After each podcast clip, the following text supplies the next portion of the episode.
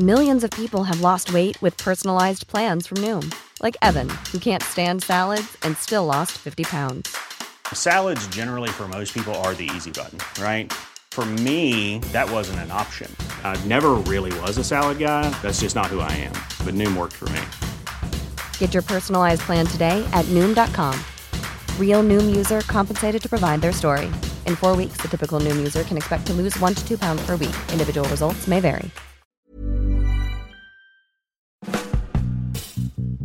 Hola amigos, bienvenidos. Esto es Sin Comentarios, el programa con los temas que a todo el mundo le interesan y las opiniones que nadie pidió.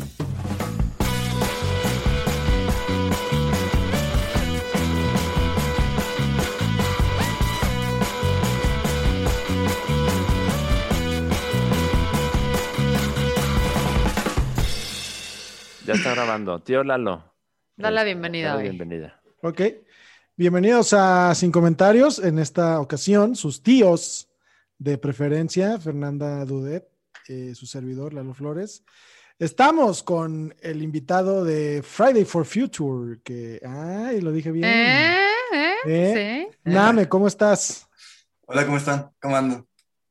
Pues, Pues- estoy cool, aquí. Tranqui. Tranqui, Esperando- tranqui. Esperando hablar como de cosas horribles, pero simultáneamente terminar con un mensaje esperanzador.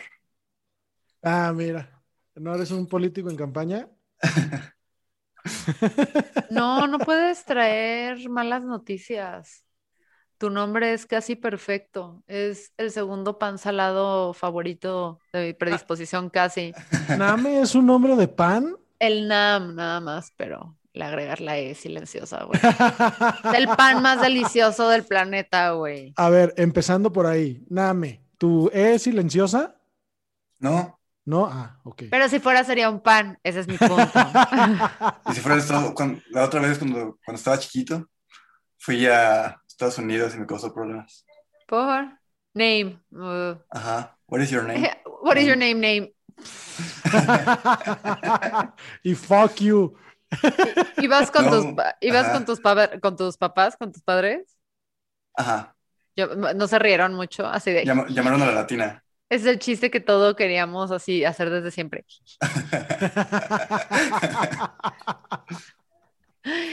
Pues bienvenido a casa. Muchas gracias. Ahora platícanos, ¿qué, qué está pasando? Porque ya platicamos un poco del problema de que no es cambio climático, es crisis climática porque se va a acabar el mundo. Eh, pero lo hablamos como a grandes rasgos y a veces pasa de que cuando ves que es como aquí, ¿no? En, en, en la colonia donde yo estoy, ves que le cierran el agua a todos, ya hacen el corte de agua y tú dices, "Mm, pobre gente, lo siento mucho por ellos, ja, ja, yo soy invencible hasta que sas culera, te toca el Exacto. corte de agua y Ajá. dices, Dios mío, ¿por qué me has olvidado? Y pues no le tenías que rezar a Dios, era más con madre naturaleza o los diputados, senadores y, po- y políticos. Eh. Y es justamente el cambio climático. A veces hablamos de, ah, qué tragedia está sucediendo en los glaciares. Y por acá nos vale madres porque no, y más que somos privilegiados, no nos toca mucho el impacto del cambio climático, más allá de qué difícil es salir a la banqueta por un Starbucks helado con tanto calor. Claro. ¿Sí o no, Lalo? No es horrible salir a ver-. Es horrible. Es, es más horrible pagar tanto por un Starbucks, pero creo que esa es, discu- Espantoso, esa discusión. Espantoso, Yo, mira, yo tan feliz que soy con un raspado de vainilla. Pero luego- caminar por tu raspado de vainilla, güey, en el calor Sí, cierto. y que se te derrita en chinga, güey. Sí, cierto. Maldita sea. Misericordio, así, ¿dónde está tu Dios, güey? O sea, No, que al ya. final tengas sopa, Ya no hielitos. Exacto, güey. Empútense, empútense con el calentamiento global porque les arruina los raspados, gente. ¿De, de qué parte específica de la tragedia este, nos vienes a platicar hoy, Nami? Pues de la parte específica de que les va a afectar a las personas que están escuchando, ¿no? De la parte de México. Y obviamente hay como muchísimas luchas y como cada perspectiva es una perspectiva distinta, pero pues voy a tratar como de dar un resumen de lo que está pasando alrededor del país. Cámara. Ahorita que ustedes estaban hablando como de todo esto del agua y así, pues exacto. Eh, no se sabían, pero México es un país que el 85% de su territorio está en sequía. Así que eso obviamente termina afectando a las ciudades y a la cantidad de agua que hay en las ciudades. Este, también aparte, o sea, súmale que tenemos sequía y aparte los ríos de donde sacamos el agua, este, siete de cada diez están contaminados, entonces no tienen agua potable. Cámara.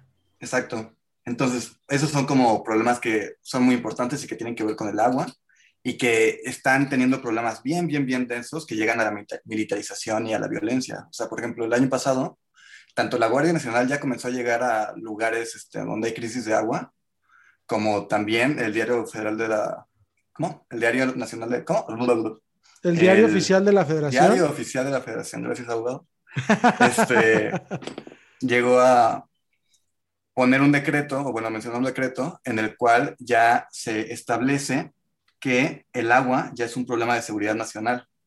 Entonces ya puedes, ya puedes este, utilizar tanto la Guardia Nacional como el Ejército para tratar de solucionarlo. ¿Cómo se soluciona mediante la militarización? Ese tipo de cosas, pues despojando, despojando las comunidades, este, desarticulando movimientos sociales, em, entre otras cosas, ¿no? Y a esto se le suma ya, por supuesto, décadas o de hecho cientos de años en los que ya ha habido despojo de estas mismas comunidades, que ya desde hace 100 años estaban diciendo como de, dude, esto les va a terminar afectando, ya nos, o sea, nos están arruinando nuestra vida y están creando una civilización que neta es totalmente destructiva, les va a terminar afectando y pues ¿qué terminó pasando?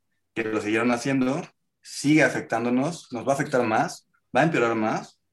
Y pues eso, eh, ya hablando como de las ciudades, durante 2020 nada más murieron 50 mil personas a causa de este, problemas respiratorios directamente relacionados con la contaminación de las ciudades. No mames, es un chingo de personas. gente.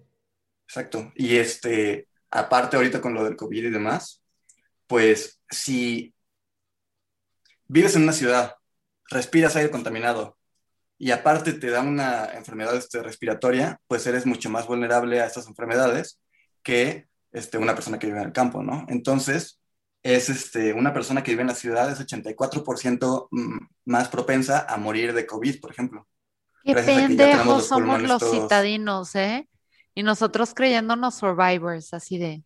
No, pero pues no, no es nuestra culpa, o sea, como ustedes dicen, hay barrios a los que les llega antes la crisis, ¿no? O sea, en la Ciudad de México, por ejemplo, tenemos este, a nuestra alcaldía Iztapalapa, que es una alcaldía principalmente este, de clase media baja o de clase baja.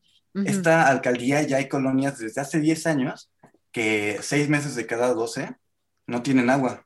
Sí, es, es como incluso hasta para afuera de, de la alcaldía, ya es, ya es, como hasta un chiste, ¿no? Que, que, que, hay, que ellos mismos iztapalapenses hacen de, de, que pues no hay agua, cabrón, ¿no? Y, y por lo menos, por lo menos se, se botan de risa de eso. Hay un, hay un eh, comediante que se hace llamar el Chaparro Salazar, que, que de pronto llega a pisar esos terrenos de, güey, en Iztapalapa no hay agua. Y, y al parecer es algo tan común que ya es parte como de la cultura de, los iztapalapenses. Claro. Pero bueno, para que se asusten incluso aún más con lo que les digo. Este, sí, claro, claro, No, es que no hay dignidad sin agua. O sea, no puedes tener una vida digna sin agua. No, pero aparte, o sea, literalmente ya, ya se está militarizando, o sea, ya están utilizando, o sea, cuando ves al peje de que, ah, la Guardia Nacional, según para cuidarnos, que para que el, este, ya no va a haber este, narco porque le va a tener miedo a esta cosa, no, lo hicieron directamente para poder defender este tipo de cosas. O sea, la Guardia Nacional para, para lo que ha sido utilizada es para este, despojar a los pueblos, para pelearse con ellos, eh, tanto al sur del país como también en Chihuahua, donde también tienen problemas de agua muy densos. Em, y pues México es un país que aparte, como está cerca del Ecuador, el cambio, bueno, la crisis climática está yendo como mucho más rápido que otras zonas, ¿no?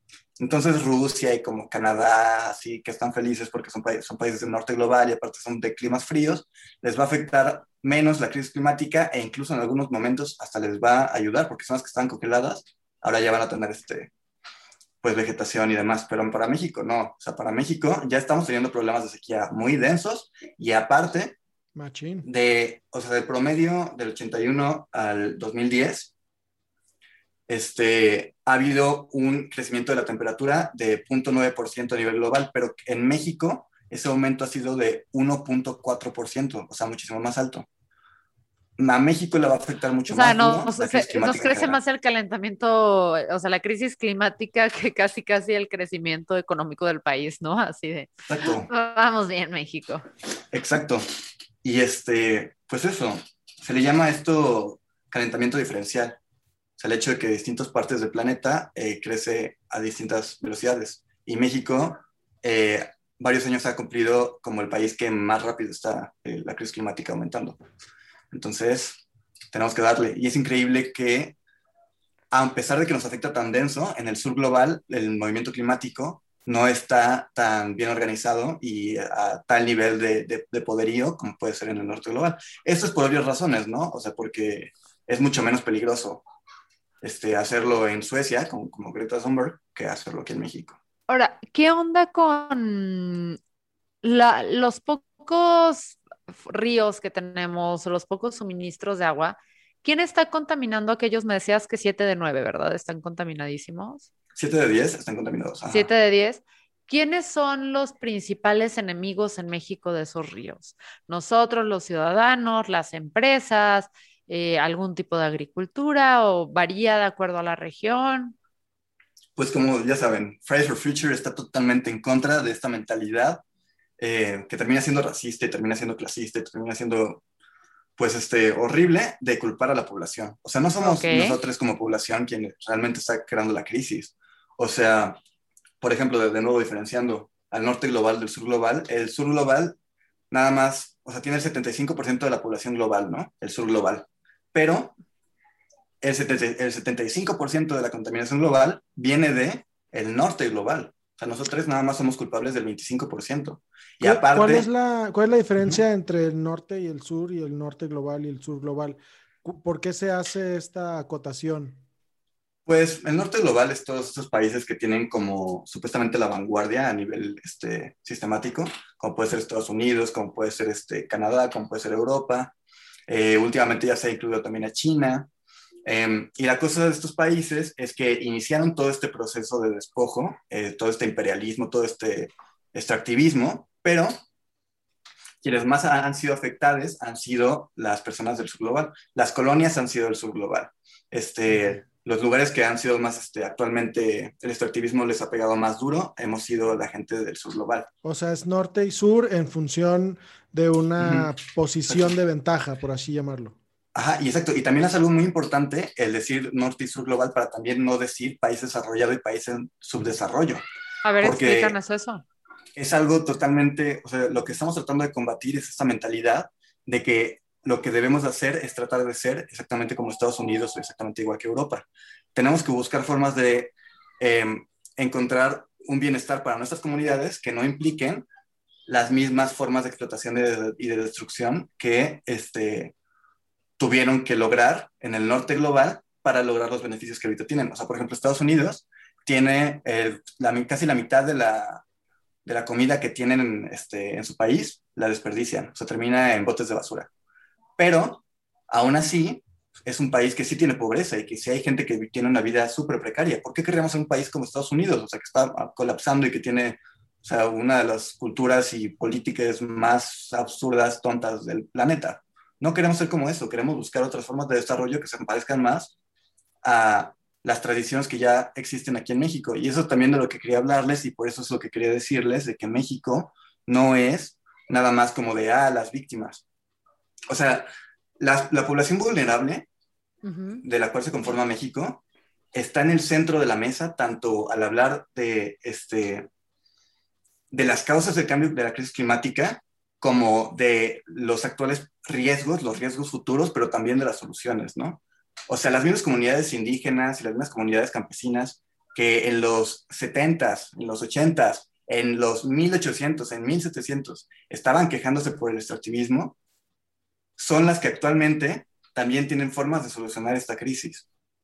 O sea, durante, por ejemplo, la crisis climática comenzó, o sea, ya, ya existía desde este, 1850, que inició la, este, con la revolución industrial, comenzó a aumentar muchísimo la temperatura, este, etcétera, ¿no? Pero desde 1970, con la- el inicio del neoliberalismo, comenzó a ver- a haber un aumento incluso más radical Exponencial. exponencial de, lo, de la crisis climática porque hubo un aumento exponencial del extractivismo y de una necesidad como de tratar a la economía ya como un coche viejito, ¿no? Ya cuando tienes una carcacha, la carcacha contamina muchísimo más, ¿no? Porque necesita más fuerza para poder seguir avanzando y avanzando y avanzando.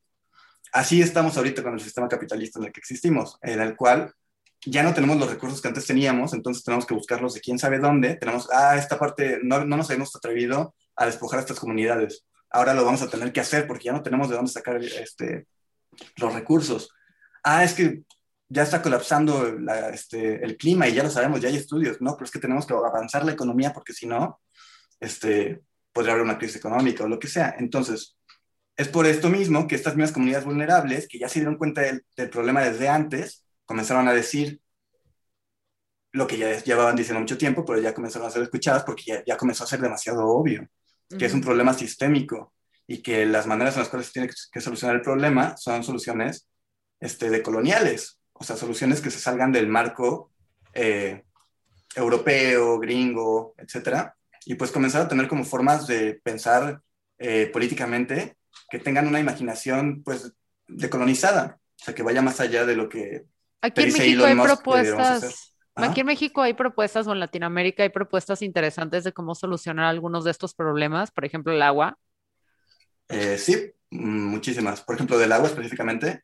Ahorita está la propuesta de agua para todos, que es este, una ley general de aguas ciudadana que fue creada hace más o menos unos ocho años y eh, comenzó a ser impulsada por la ciudadanía, comenzó, o sea, fue creada por gente de movimientos sociales, por expertos y por este, universidades.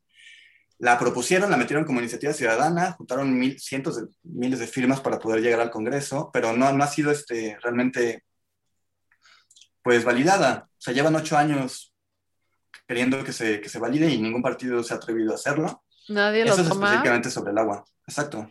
¿Y dónde dices que inició esta este rollo? ¿De agua para todos? Ajá. Pues es, es un este, esfuerzo a nivel nacional. Se comenzó a hacerlo gente tanto este, las redes comunitarias de Morelos, como también este, universitarias de la UAM de aquí de, de México, de la UNAM, de la Universidad de México. Este, ya vi, puedes descargar aquí quién controla el agua de tu estado y puedes descargar como quién está en aguas subterráneas, aguas superficiales, aguas residuales, zonas federales. Yo tengo una pregunta. habías empezado esta parte del, del, del, tema diciendo que una de las cosas que tenemos que deshacernos es de la idea de que la culpa es de la gente. ¿A qué te refieres con eso? ¿Qué alcance tiene? O sea, ok, la culpa no es de la gente tratándola como eh, la población general, pero de alguien tiene que ser la culpa. ¿Cuál es el enfoque que está usando Friday for Future como para identificar al responsable y en función de eso, este, qué puede hacer uno ya como gente de a pie para, para, para lograr intentar incidir en la mejora? Sí, les voy a contar más o menos cómo llegamos a, las conclusiones nosotros mismos como gente de Fridays for Future, ¿no? O sea, llegamos morrites, gente que apenas está entrando a la universidad o que ni siquiera está en la universidad, que no sabe nada de la crisis climática y llega al movimiento, ¿no? Y dice, ok, pues lo que necesitamos hacer es este, tal vez, no sé, plantar arbolitos, este, ir a mi, a mi colonia y plantar un árbol o este, ir tal vez este, reciclar. Y luego te dicen, no, este, es mucho más complicado, necesitas como de interseccionalidad y comienzas a investigar tal vez de Em, qué tiene que ver el feminismo con, con, la crisis climática, ¿no? Y te comienzas a dar cuenta de cosas súper densas, como puede ser que este, estadísticamente las mujeres son más dependientes de los recursos que son hoy, hoy amenazados, ¿no? También que la manera en la cual se vincula el despojo a la naturaleza es muy similar a cómo se explota el cuerpo de una mujer. Hay una relación entre cómo se piensa el cuerpo de una mujer y cómo se, se piensa este, a la naturaleza, ¿no? Este, las mujeres también son las primeras en fallecer por la crisis climática. Son también este, muy dependientes tanto al patriarca de su familia y por lo tanto también no tienen las herramientas para poder defenderse. Hay una relación entre el patriarcado y una relación entre la crisis climática. También hay una relación entre el movimiento antirracista y la crisis climática. Ah, es que las comunidades marginalizadas por la, este, que están siendo más afectadas por la crisis climática son gente racializada, son gente del sur global. Te, vas dando cuenta de todas estas este, implicaciones y terminas dándote cuenta de que no es que nada más sean una relación coyuntural, sino que la misma causa que creó el patriarcado es la misma que está creando ahorita la crisis climática. Lo mismo que creó el racismo, creó ahora la crisis climática. Entonces es algo antisistémico. ¿Quiénes son los culpables? Pues puedes decir que son empresas, puedes decir que son FEMSA, puedes decir que son Coca-Cola, puedes decir que son Nestlé, puedes decir que son, etcétera, puedes decir que son los gobiernos, pero más que nada es un sistema que tiene ciertas lógicas y, que se niega a renunciar a estas lógicas. Se niega a renunciar a la lógica de este crecimiento económico este, insostenible, permanente, cuando precisamente, ¿para qué necesitamos tal vez crecimiento económico en ciertos sectores que ya están siendo desperdiciados la mitad de su producto? Como les estaba diciendo de la comida en, Estados Unidos. Todo ese tipo de cosas que finalmente terminan contaminando mucho y a lo tonto, a lo, a lo absolutamente menso. Pues sí, pero al fin y al cabo en esta batalla, o sea, porque eh, como lo, o sea, como lo entiendo un poco es que sí se debe comprender toda esta parte de la interseccionalidad y los problemas, como, como un problema puede detonar de diferentes formas en otras eh, maneras de vivir la sociedad o precisamente con el cambio climático y toda esta parte, ¿no? Em, pero también entiendo, o sea, que si bien unos cuantos van a poder entender este discurso tan complicado, que sí lo es la mm, interseccionalidad, eh, hay otros que necesitan aterrizarlo como en una cosa de, ok, ¿cuál es la acción que tengo que realizar? O sea, no voy a llegar a este, este nivel de profundidad, pero dime cuál es la acción. Y eso sí me parece interesante porque, mm, o sea, al fin y al cabo, ¿quiénes están explotando más los ríos? ¿no? O sea, ¿contra quién debe ser esa acción? O eh, trabajando con quién, ¿no? Suponiendo si quisieran colaborar, pero creo que muy poquitos van a colaborar, entonces asumo que va a tener que ser contra ellos la batalla. Y eso me parece interesante, como, o sea, cómo empezamos a sanar aquí en México ese problema puntualmente y accionablemente, más allá de la invitación al, al comprender el problema de fondo. Pues sí, este, digamos, una manera muy fácil de poder topar qué es la interseccionalidad es como verte a ti misma, ¿no? O sea, yo soy una persona este, no binaria, eh, autista. Ah, entonces me afecta de ciertas formas la crisis climática. Ah, yo soy una mujer, me afecta de ciertas formas. Y ahí, ahí verte vinculando en dónde encajas dentro de esta nueva narrativa que trata de llegar hacia otros puntos. Hay muchísimos esfuerzos en México que desde esta perspectiva han tratado de, este, de resolver la crisis climática, pero también de resolver sus propias vidas y sus propias, sus propias existencias, ¿no? Entonces hay como distintas respuestas hacia donde puedes este, vincularte. No es nada más como verlo de voy a solucionar la crisis climática. O sea, el solucionar la crisis climática no es nada más para evitar el fin del mundo, sino también para mejorar el mundo en el que existes y mejorar la manera en la que el mundo te trata, ¿no? Porque finalmente, aunque seamos este, gente de ciudad, somos gente de una ciudad del sur global que tiene, no, no, o sea, no es lo mismo vivir en Ciudad de México o en este, Guadalajara a vivir en Londres, para nada. Y pues la solución precisamente tiene que ir por allí, o sea, pedir reparaciones, por ejemplo, que es lo que ya había mencionado María en el podcast pasado, que es este, decirle al, al, norte global, decirle a los gobiernos locales también, como de, nos has explotado, nos has tratado mal durante siglos, nos has afectado a nuestras formas de vivir, no tenemos las herramientas gracias a tu culpa. Entonces tú eres los, quien, quien nos tiene que dar nuestras herramientas, no para ayudarnos, sino porque nos lo robaste tú hace cientos de años. Porque tuviste un beneficio de, de, ello, pues un beneficio grande. Exacto, y eso finalmente les va a ayudar porque finalmente la imaginación política más creativa está en el sur global. ¿Por qué? Porque no estamos tan enajenados bajo la lógica sistemática. Ay, a ver, mm, pero México últimamente han dado unos pocos huevos impresionantes. ¿Saben en qué comitivas o en qué grupos o en qué todo anda México ahorita diciéndole a los grandotes así de, a ver, repárame, culero. Pues, por ejemplo, es que la gente espera que las soluciones vengan como de que, ah, yo llegué a presidente y yo soy súper buena onda y tengo todas las soluciones de planta. El PG no nos va a dar las soluciones para nada. Tenemos que buscar las soluciones desde otras formas de hacer política, formas de hacer política a, a, veces que son incluso ajenas a las instituciones. Entonces, México, por ejemplo, tiene a los zapatistas, al Congreso Nacional Indígena, o sea, que los zapatistas en el 94 dijeron, ah, nos vamos a pelear con el gobierno, y luego se, se dieron cuenta como de, mm, tal vez no tenemos la fuerza para hacer eso, pero sí tenemos fuerza para hacer comunidad. Y los municipios zapatistas, donde estaban estas poblaciones vulnerables, comenzaron a hacer una forma distinta de existir, y luego dijeron en el 2003, esta forma de, distinta de existir tiene que esparcirse, tiene, tenemos que ser creativos alrededor de todo el país y crearon el Congreso Nacional, Nacional Indígena. Eso está chingoncísimo a microescala, pero al fin y al cabo, si le vas a pedir a la señora Inglaterra que explotó durante tanto tiempo que eh, le reposiciona a los demás, pues la señora Inglaterra va a decir quiénes son tus representantes oficiales, ¿no? O, Sí, o hay es- otro tipo de organización que desconozca, donde los gobiernos sí atiendan necesidades que se plantean por instituciones paralelas y ajenas totalmente a gobierno, más allá de, no sé, o, o cosas así. Pues la cosa es poder entender que la política insti- institucional es tan importante como la política ciudadana y la política ciudadana puede afectar a la política institucional. Por ejemplo, eh, una manera muy importante, muy estratégica que se ha tratado de hacer es que los movimientos del sur global se alíen con los movimientos del norte global. Entonces, en Estados Unidos, las comunidades este, negras, las comunidades este, indígenas, etcétera, también tienen problemas súper densos y están totalmente dispuestas a aliarse con la gente de México, del sur global. Y eso es lo que se trata de hacer. O sea, en Fridays for Future somos este, una red a nivel nacional, a nivel internacional, y se está creando MAPA, que es un- una, una colectividad de distintos países que son las personas más afectadas. Son quienes dijeron, ok, Greta Thunberg inició el movimiento, pero nosotros somos quienes más, o sea, quienes Le merecemos sufrimos, porque somos quienes sufrimos, exacto.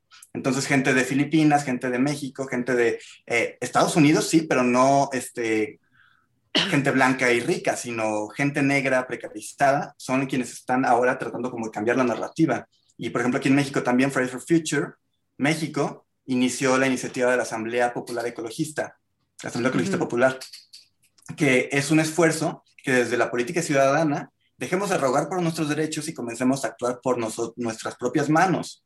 La Asamblea Ecologista Popular lo que está tratando de hacer es vincularse con muchísimos movimientos sociales, muchísimas organizaciones y comenzar a redactar nosotros mismos propuestas de ley para dos cosas, tanto para juntar firmas y llevarlas al Congreso, etcétera, etcétera, pero no nada más para eso, sino también para comenzar a construir alianzas entre nos- nuestros propios movimientos sociales. México es un país que actualmente tiene como do- dos movimientos ambientalistas distintos.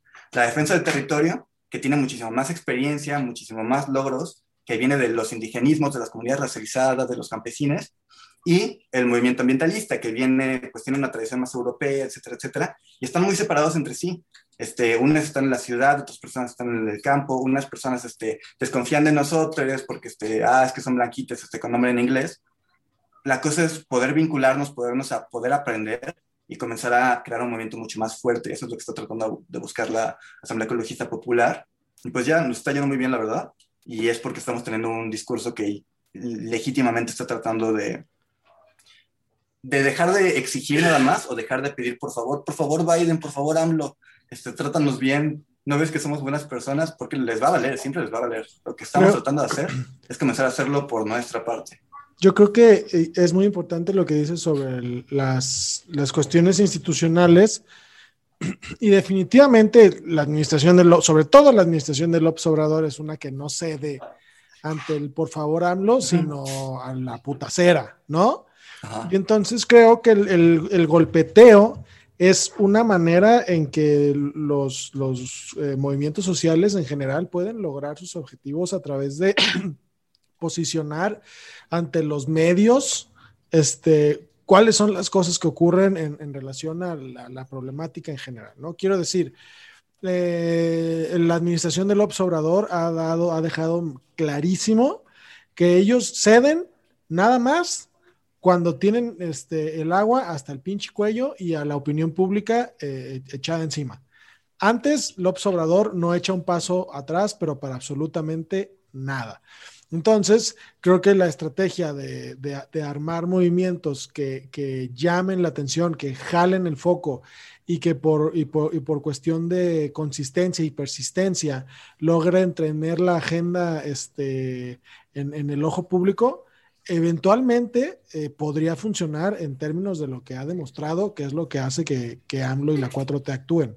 Bajo esa lógica, entonces, eh, un llamado a la acción para poder cerrar este podcast antes de que Ángel empiece a brincarle la vena, es que nosotros tal vez no podamos ser tan hardcore como tú, Name, porque somos viejos y valemos madres, pero ¿cómo podemos apoyar tipo estas causas para decirle al gobierno, ah, no, culero, o sea, chance no estoy manifestándome todos los viernes, chance no, pero a la hora del voto escucho lo que están diciendo estas organizaciones. Si se sale a marchar en fuerte porque tiene que haber acciones más concretas, o sea, ¿cómo podemos unirnos a esta voz para que suene un poquito más fuerte? Pues sí, yo digo que hay varias soluciones. Una es esta de pedirle directamente reparaciones a la gente. O sea, decir, merecemos que nos des aquello que nos quitaste. Esa es una. Otra, buscar que nuestras luchas sean antisistémicas. O sea, dejar de decir, por favor, por favor, por favor. Ah, tal vez lo vamos a solucionar, a solucionar con este. Ah, Coca-Cola va a ser una botella que va a ser este, más buena onda con el ambiente. No. Este, entender que es antisistémico. Y luego tratar de solucionarlo en muchas formas de vivir. O sea, por ejemplo, ¿sabes, ¿saben qué es algo súper importante que no tiene la fuerza necesaria en las ciudades mexicanas? La organización barrial. O sea, cuando vas así Ah, a sí. organizarte en tus, no sé, en tu edificio, vives en un departamento. Ah, es que nos estamos quedando sin agua porque decidieron construir un edificio tres veces más grande, más grande al nuestro y le está quitando el agua a toda la colonia. Pues organizarnos como vecines y comenzar a exigir y luego vincularnos con otras luchas de vecines que también existen. Eso Pues es lo la bronca importante. es, sí, eso es lo importante, pero creo que entonces para solucionar eso a fondo, sí, sí hace falta muchísimo trabajo con vecinos, porque digamos que por un motivo u otro yo estoy Mm. muy metida en asambleas de condominios.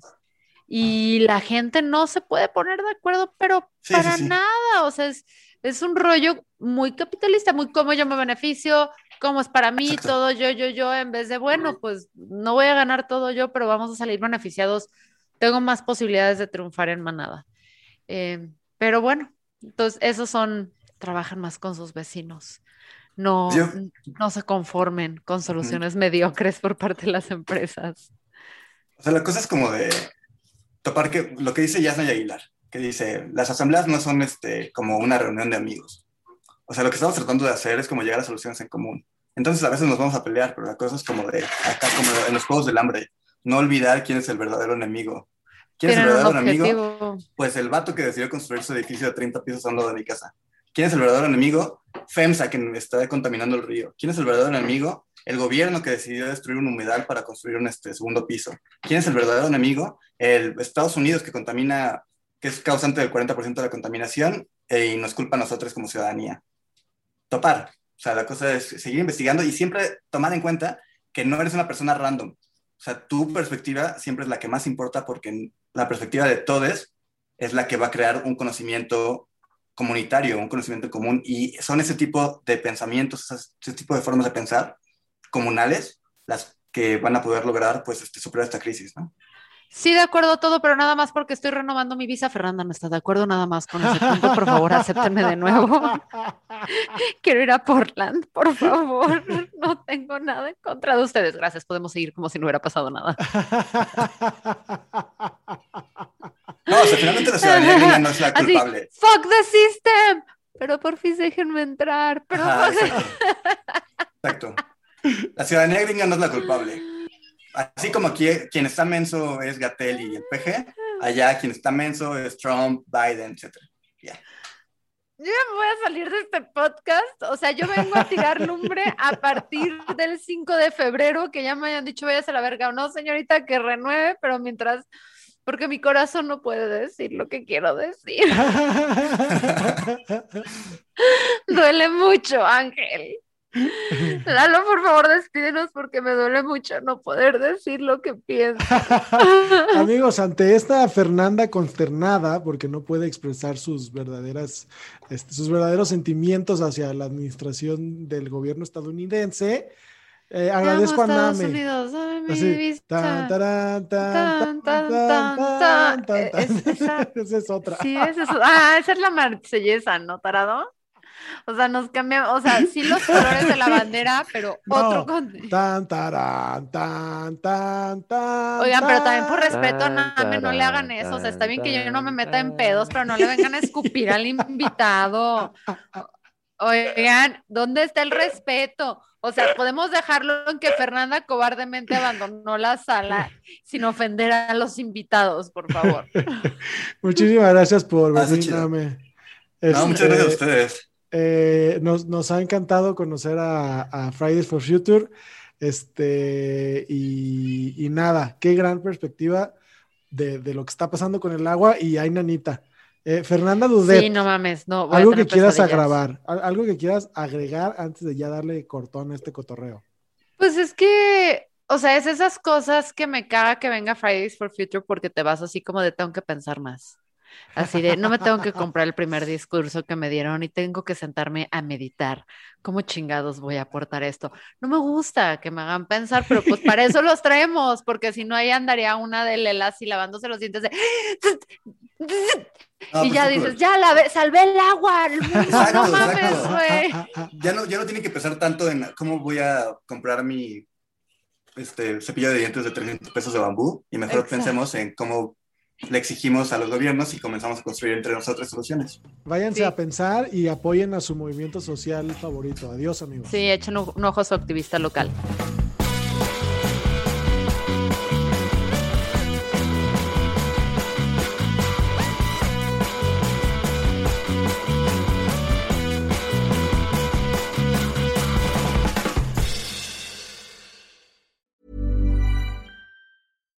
When you make decisions for your company, you look for the no brainers. And if you have a lot of mailing to do, stamps.com is the ultimate no brainer. It streamlines your processes to make your business more efficient, which makes you less busy. Mail checks, invoices, legal documents, and everything you need to keep your business running with stamps.com.